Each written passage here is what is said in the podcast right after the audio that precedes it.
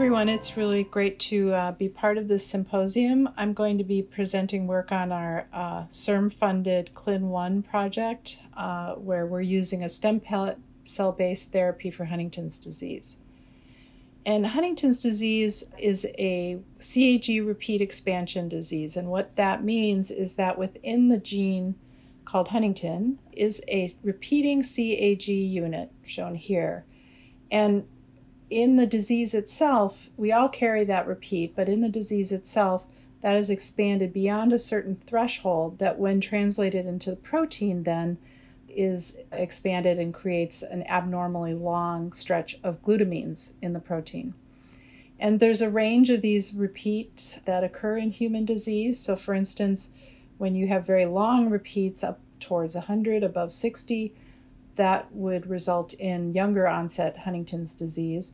And typical HD is somewhere in the 40 to 60 repeat range, which would translate into adult onset. Typically, individuals are affected between the ages of 35 and 50.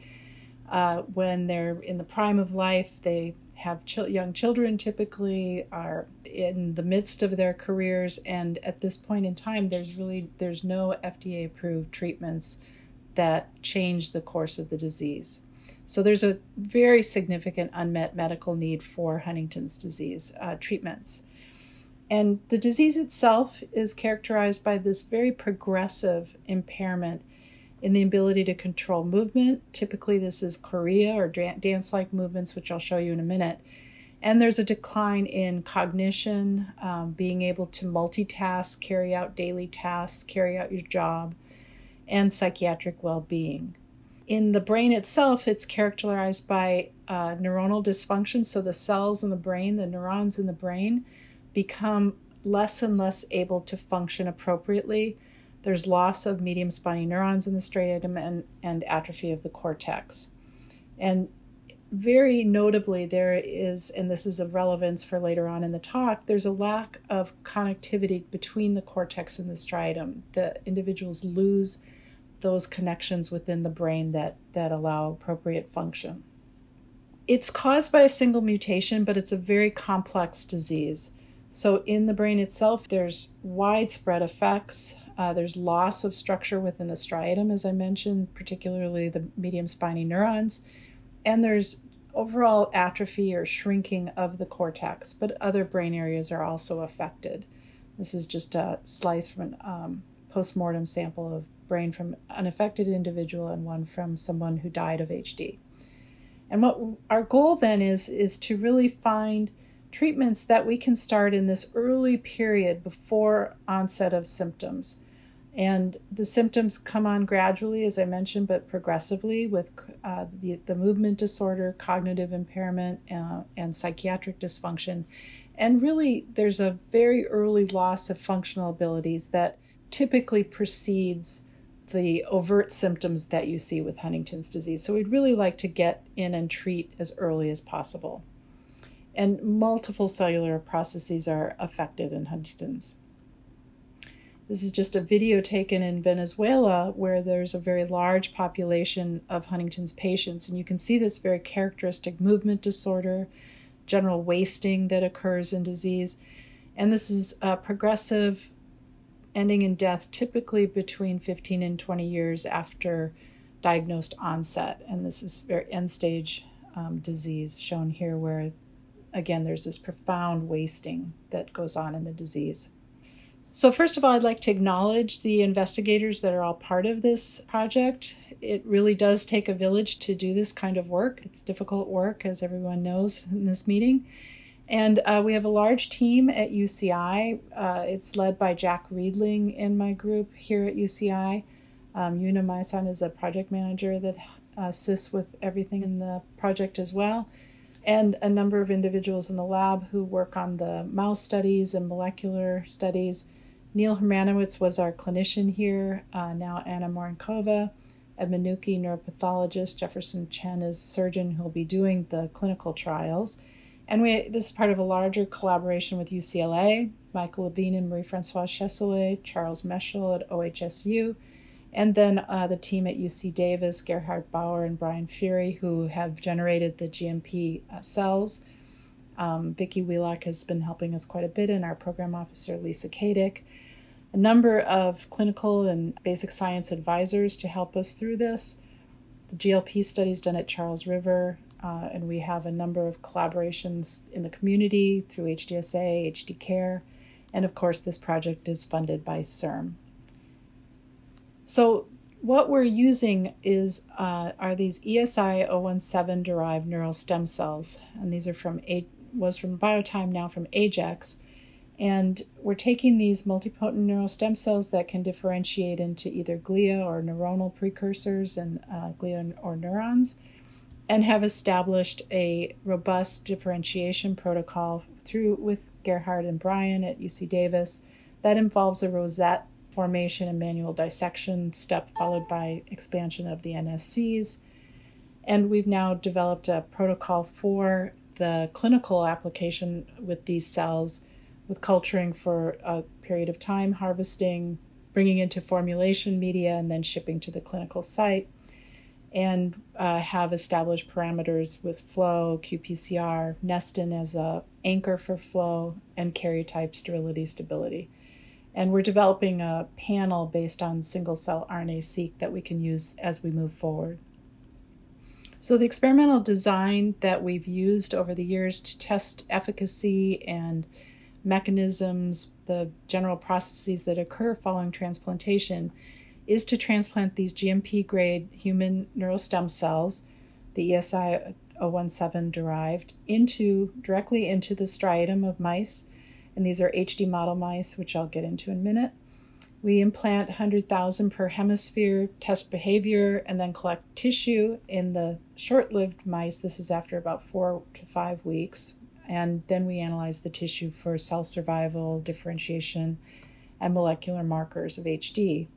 Typically, what we see when we implant these is this sort of clump of cells. They don't tend to disperse widely and this seems to be a characteristic of using the ES derived CELT NSCs in mouse tissue.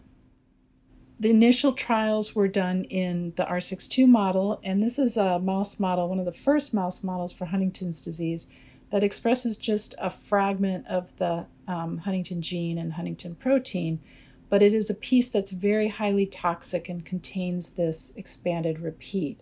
So we treat mice at a, between five and six weeks with the um, surgical implantation and let that go until they're a 10 weeks old, at which time they're sacrificed. During that period, they undergo a number of different behavioral tests. This includes rotarod, running wheel, pull test, grip strength, and some memory and cognition. And we find significant behavioral improvement in many of these outcome measures, as well as improved electrophysiological impairments. And this was published uh, in Stem Cell Reports.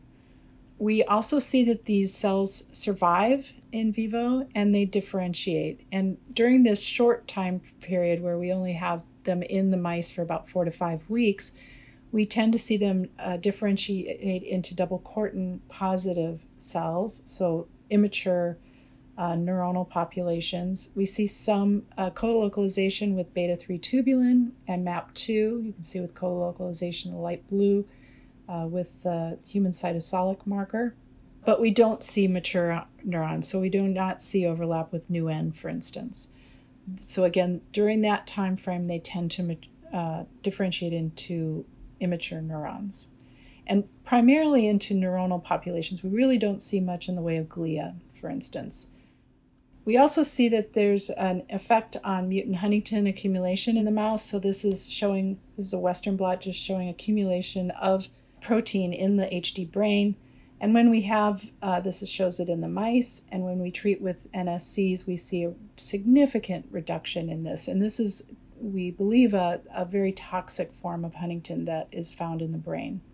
We also see reduction in inclusions. We also find that there's a benefit potentially through the expression of BDNF, which is a trophic factor in the brain. And what we find is expression from the NSCs of BDNF when they differentiate in vivo. And this is with vehicle and with the NSCs. And believe that this is potentially compensating for the impaired corticostriatal connections that I mentioned previously uh, in the brains of these mice. We then went on and tested this in a long term mouse model that lives for up to two years and had these implanted for eight months. Again, all the behavioral assays. So, this is a full length mouse model that has a longer term pathogenesis. And we find very significant behavioral improvement, for instance, in this running wheel test, where you can see the vehicle down here where they're not able to perform, and the NSC treated are up here with the wild types. They also express neuronal markers after eight months in vivo, so this just shows that there's co localization with NeuN uh, in these cells. So they've differentiated to mature neurons. And some of these even differentiate into medium spiny neurons, the, the cells that are most profoundly affected in the disease. And this is just co staining with uh, DARPP-32 and CTIP2, which are markers for MSNs, and with mature neuronal markers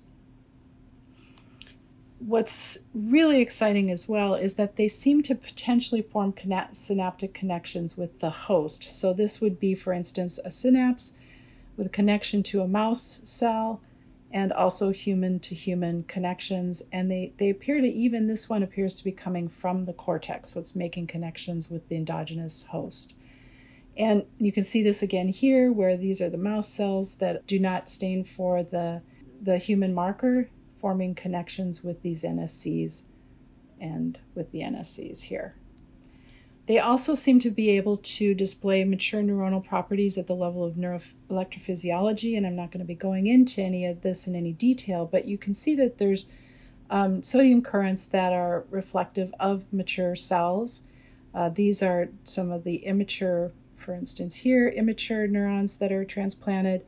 These are endogenous neurons, and with uh, some of these larger mature NSCs we find, human NSCs, you start to see some of the synaptic properties or electrophysiological tr- properties of mature neurons, which was extremely exciting. We also see some rescue of membrane and synaptic properties of the host MSNs. So, for instance, shown here is effects on uh, membrane properties. Just show one example where here's uh, the input resistance, wild type, with uh, just vehicle alone, and then with the transplanted cells, it goes back to the wild type levels. So, where we're at now is uh, performing IND enabling activities and preclinical safety evaluation. So, we're looking at long term safety and tumorigenicity with the mice, and this is in progress at Charles River. Spiking studies, again, in progress. We've just completed a uh, placement study of the NSCs in non human primates with UC Davis, and I'll show a little bit from that. Uh, and then our goal is to file an IND and perform clinical startup activities. So, just to show very, very quickly, we had uh, three non human primate brains implanted with human NSCs for a month. They did not show any abnormalities during gross pathological examination and the cells survived, and some even differentiated into immature neurons, again shown with this double cortin staining. And uh, some, again, they some of them differentiated into immature neurons, where you can see this more clearly here with the human Ku80 marker and double cortin. So, where we are now also is we've um, worked with an international consortium to facilitate stem cell based therapies for HD that's called Stem Cells for HD. This was a meeting we had in 2018 at UCI.